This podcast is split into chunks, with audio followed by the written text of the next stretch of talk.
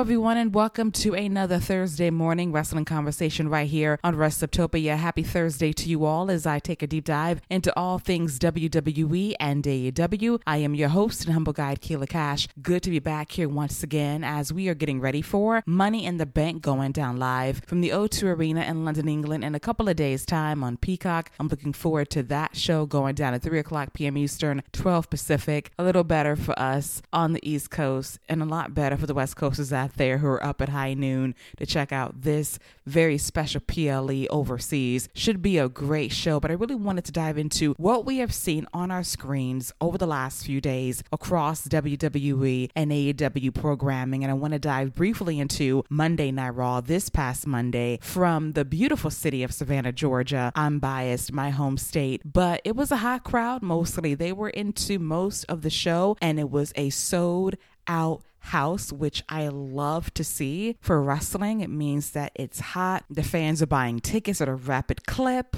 The enthusiasm in the arenas are pretty heated, which I love to see. And I just love that fans are engaged that they're not sitting on their hands mostly, that they're into the show and it's good heat, it's good pops. And for that, as a viewer watching and reviewing from home, it makes a viewing experience that much easier to enjoy. And it makes that 10 o'clock p.m. low period during Monday nights easier to endure as well. But the Savannah crowd was into the show most of the way, and it was an all right show. It was an all right go home show for Money in the Bank. Nothing that stood out to me, particularly besides Gunther versus Sami Zayn. They all always work well together. Monday was no exception. Of course, we had some chicanery courtesy of Giovanni Vinci causing trouble, which allowed Gunther to hit the power bomb for the one, two, three on one half of the WWE Undisputed Tag Team Champions. Pharaoh, Cody Rhodes' dog, made his world debut on Monday Night Raw, which was absolutely adorable. Cathy Kelley waving goodbye to Pharaoh off camera was the cutest thing. I just loved it so much and had really built up Cody Rhodes versus Damian Priest in the main event spot. This is a very low key main event. I did not know what the main event of Monday Night Raw was because honestly, I thought it was Carmelo Hayes, the NXT champion, versus Finn Balor, and they came out a little before 10 o'clock. I'm like, okay,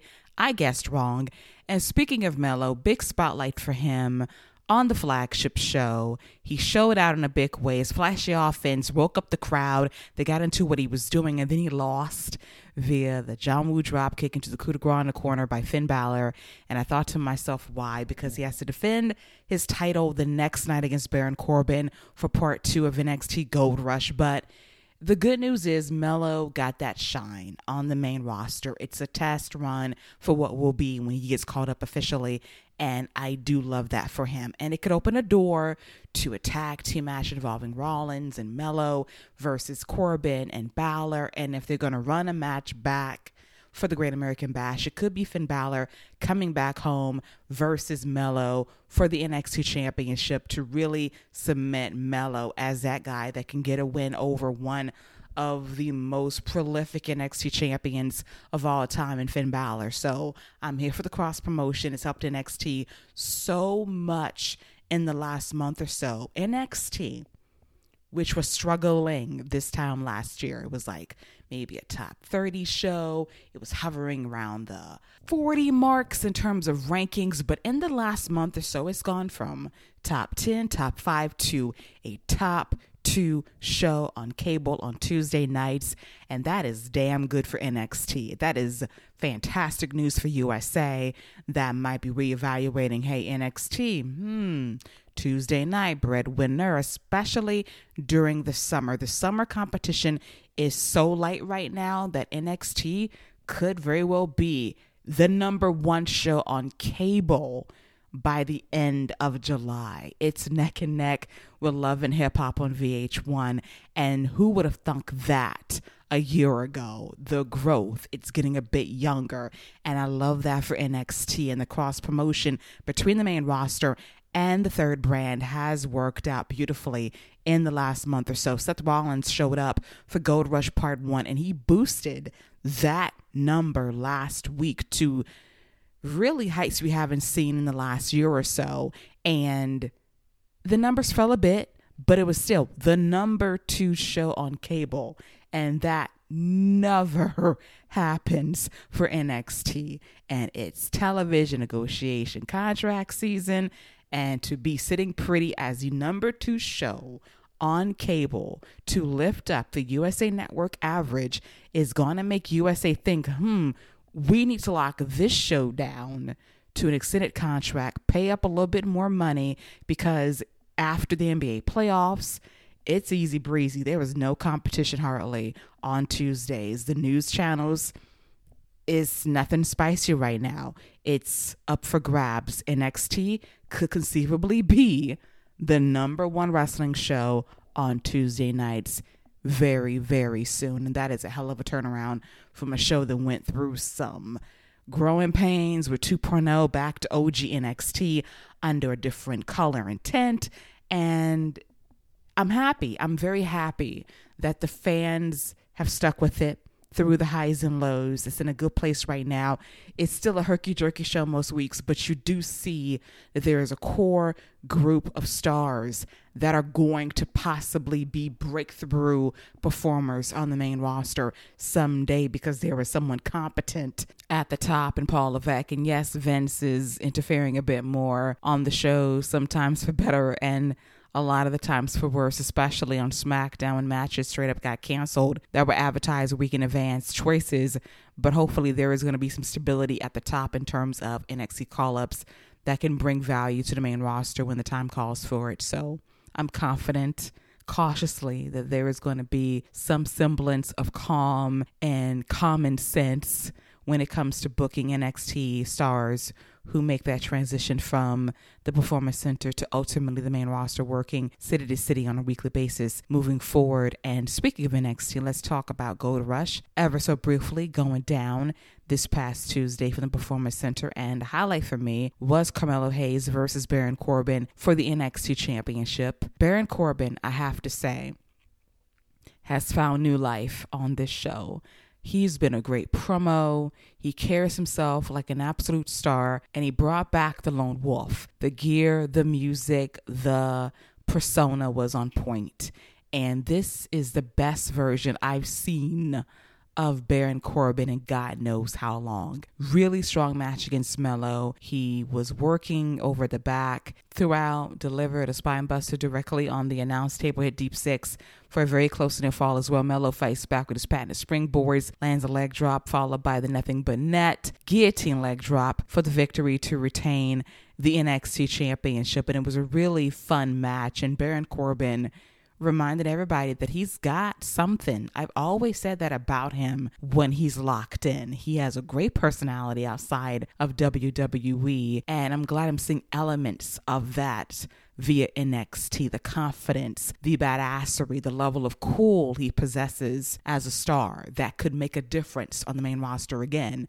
No frills, no happy Corbin, just be the lone wolf wearing gear that personifies who he is as a star. And I think that he has benefited greatly from his return to NXT over the last few weeks. And I hope that the main roster treats him kindly because he definitely elevated Melo and himself at the exact same time. Nothing else really notable happened on NXT from this past Tuesday. Solid championship matches, but it was just a show that held its own for two hours and 15 minutes as we segue to AEW Dynamite going down live from Hamilton, Ontario, Canada. And this was a solid follow up to Forbidden Door going down this past Sunday from the Scotiabank Arena in Toronto, Canada.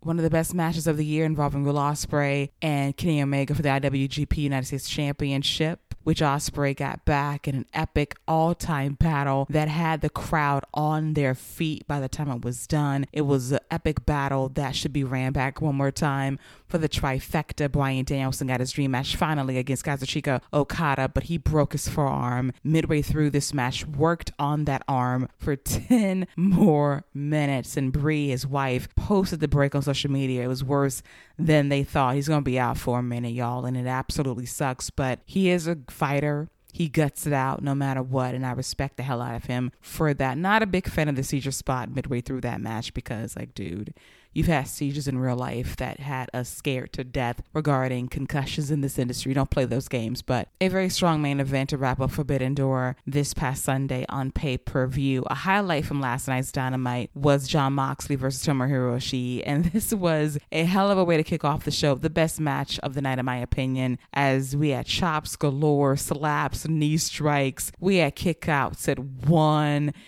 we had suplexes by Ishii to Moxley. We had Kingston at ringside staring a hole through Claudio Castagnoli, who he hates, to prevent him from interfering in this match. And Moxley and Ishii was trading clotheslines, headbutts, slaps. Mox lands a paradigm shift and Ishii kicks out. Ishii lands a clothesline and knee strike and Mox kicks out. Mox lands the curb stomp and ultimately the Death Rider to pick up the victory. This was an absolutely amazing match. I love Ishii so much. He's one of my favorite performers ever in New Japan and Moxley was right there with him every step of the way. And yes, of course, Moxley bled. If there is a show on Dynamite collision or a pay per view or perhaps Rampage, Mox is going to bleed. And last night was no exception.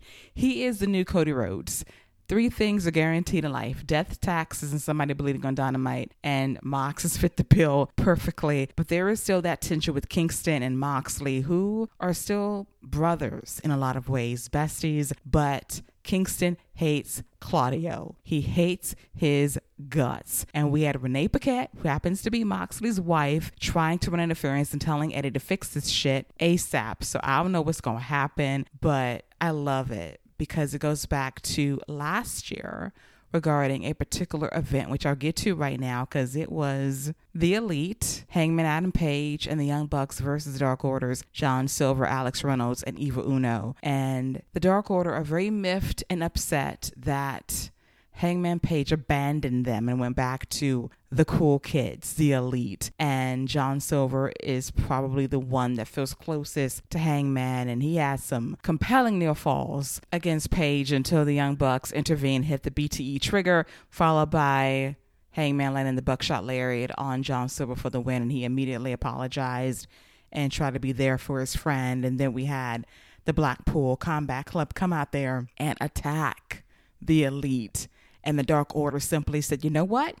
You abandon us, Hangman Page. We're going to abandon you. We had Mox to grab the screwdriver and open up Hangman Page, and he was bleeding everywhere from the forehead. And he was looking at his friends, and his friends backed away, saying, Hey, you left us. We're leaving you. What about it? And then we just had the beatdown continue. Takeshita was out there alongside that bastard Don Callis. It was an overwhelming beatdown. Kingston tried to make the save as well to no avail, and Jon Moxley has declared that this battle, this feud that has gone from show to show, must end via blood and guts at the TD Garden in Boston, Massachusetts on Wednesday, July 19th. And I expect this to be one of the greatest matches in AEW Dynamite history. The talent level is going to be extraordinary, and we'll see how it goes with the story that I mentioned earlier that last year Claudio took the win from Eddie Kingston. He wanted to be Chris Jericho in Blood and Guts,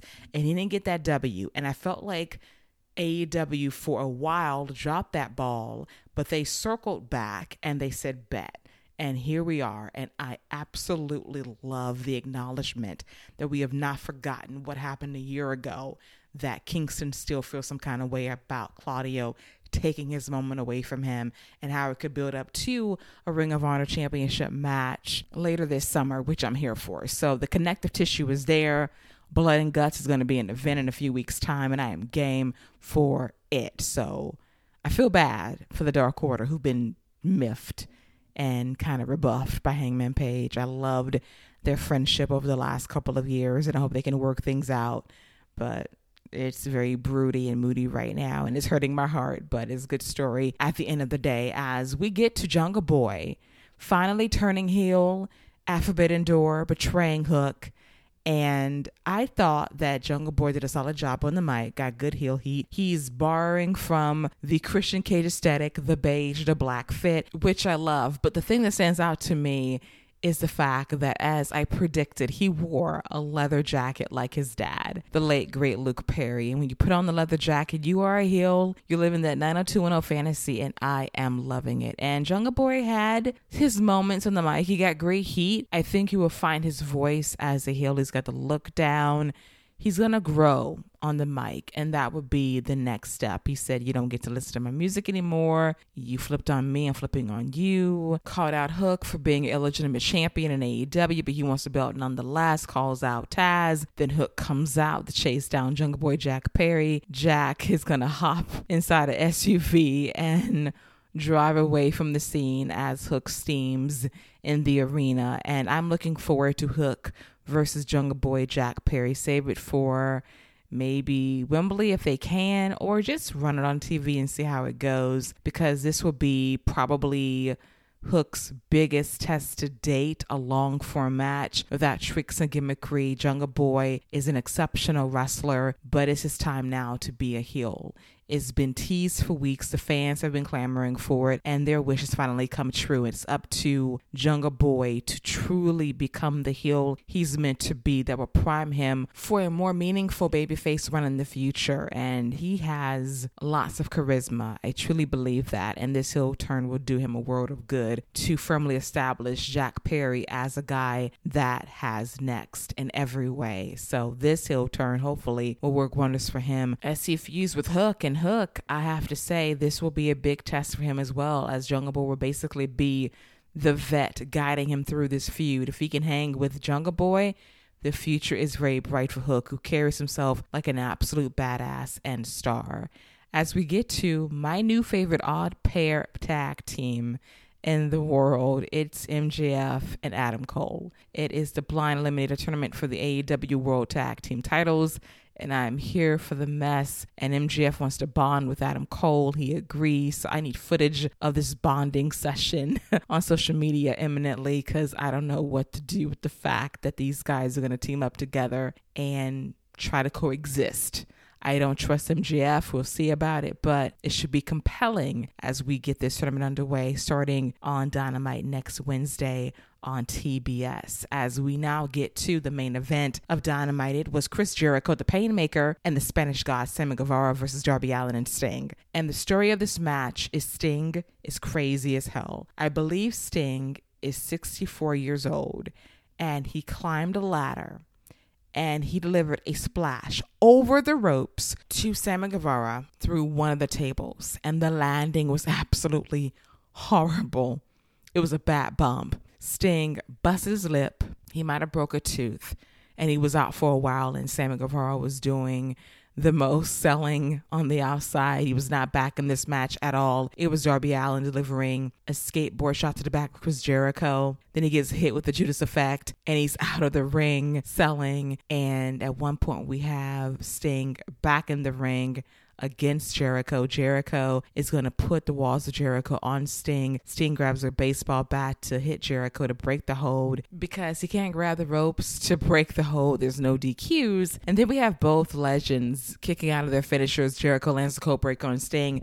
Sting kicks out. Sting lands the Scorpion Death Drop. Jericho kicks out, and then Sting locks in the Scorpion Death Lock, and Jericho taps out. And there is a slight overrun. Sting and Darby Allin win this match, and they stand tall to wrap up Dynamite a little after the top of the hour. And Sammy Guevara just laid there at the outside, rightfully so, because that was a nasty table bump. But I am presuming that the Sex Gods are breaking up very soon, and I'm going to be happy for Sammy Guevara to break free from the JAS and move on with his career and be a babyface. I think the fans are ready to cheer for him. He had moments last night against Darby Allin, so I predict that Guevara will be on the babyface track imminently, and that is a very good thing for him, who can find himself as a big time star in AEW once again very, very soon. But solid show. I just hope that we preserve Sting's body because between Forbidden Door and Dynamite last night, he went through it.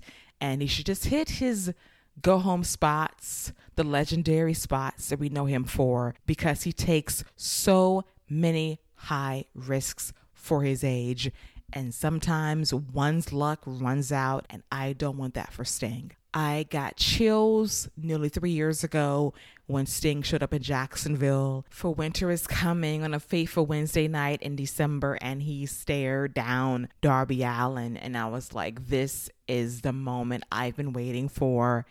And I was just hyped and their partnership has been so beautiful to watch over the last couple of years. And Sting has balled out in the ring on TV, on pay per view. But at some point, he has to stop pushing and just rely on the greatest hits. It's okay. He's a legend, he's a Hall of Famer. He's that dude for a reason. I love Sting so much. I don't want him to hurt himself. In the last few shows, it's been very iffy. So hopefully, He's all right after Wednesday's show, busted a lip, lost a tooth possibly. But yeah, it's time to wind down this farewell tour because he's going to put his body through the absolute most. And I don't want that for him because he is a legend in every right. And I want him to live out his golden years in a very healthy way. So let's minimize the stunts and let this guy ride off into the sunset because he is Sting for a reason. But fun main event to wrap up Dynamite on TBS as we get ready for Blood and Guts on July 19th live from the TD Garden in Boston, Massachusetts. We'll see how many tickets they move with this announcement being made official for Blood and Guts 3, which should be an absolute spectacle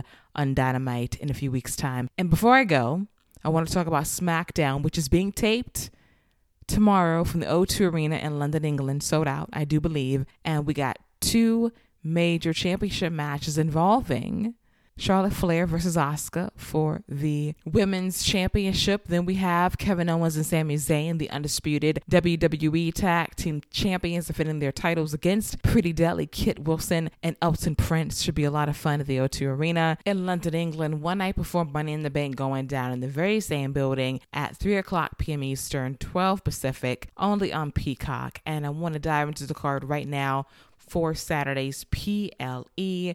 The matches are Gunther versus Matt Riddle for the WWE Intercontinental Championship. Ronda Rousey and Shayna Baszler versus Liv Morgan and Raquel Rodriguez for the WWE Women's Tag Team Championship. We've got Cody Rhodes versus Dominic Mysterio. We have the Women's Money in the Bank ladder match involving Zelina Vega, Becky Lynch, Zoey Stark, Bayley, Iyo Sky, and Stratus. We have the men's Money in the Bank ladder match involving Ricochet, Shinsuke Nakamura, LA Knight, Santos Escobar, Butch, Damian Priest, and Logan Paul as the seventh man. Then we have the Bloodline Civil War involving Roman Reigns, the undisputed WWE Universal Champion, and Solo Sikoa versus the Usos. And we have Seth freaking Rollins versus Finn Balor for the World Heavyweight Championship. A stacked lineup. Should be a very fun show this Saturday as we get ready for the 4th of July weekend, which is going to be long, and a lot of fun with WWE setting the tone overseas and back home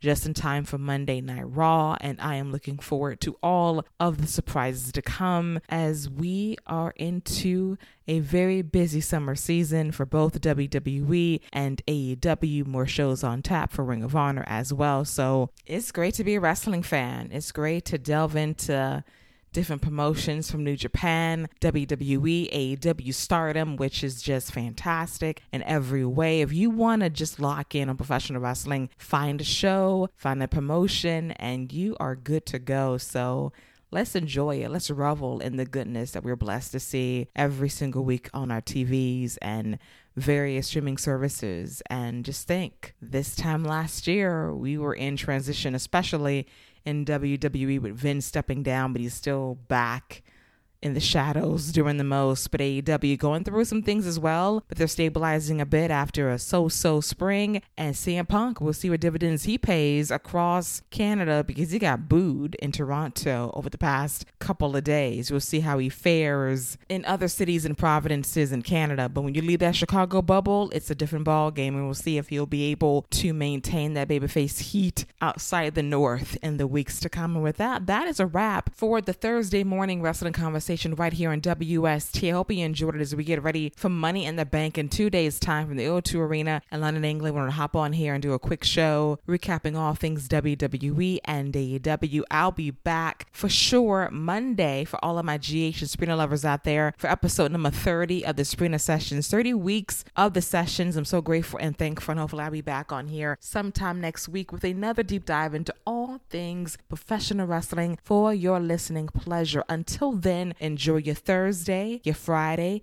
your Saturday, your Sunday, and your Manic Monday. Stay safe out there and don't forget to wash those hands. See you later, boys and girls. Take care.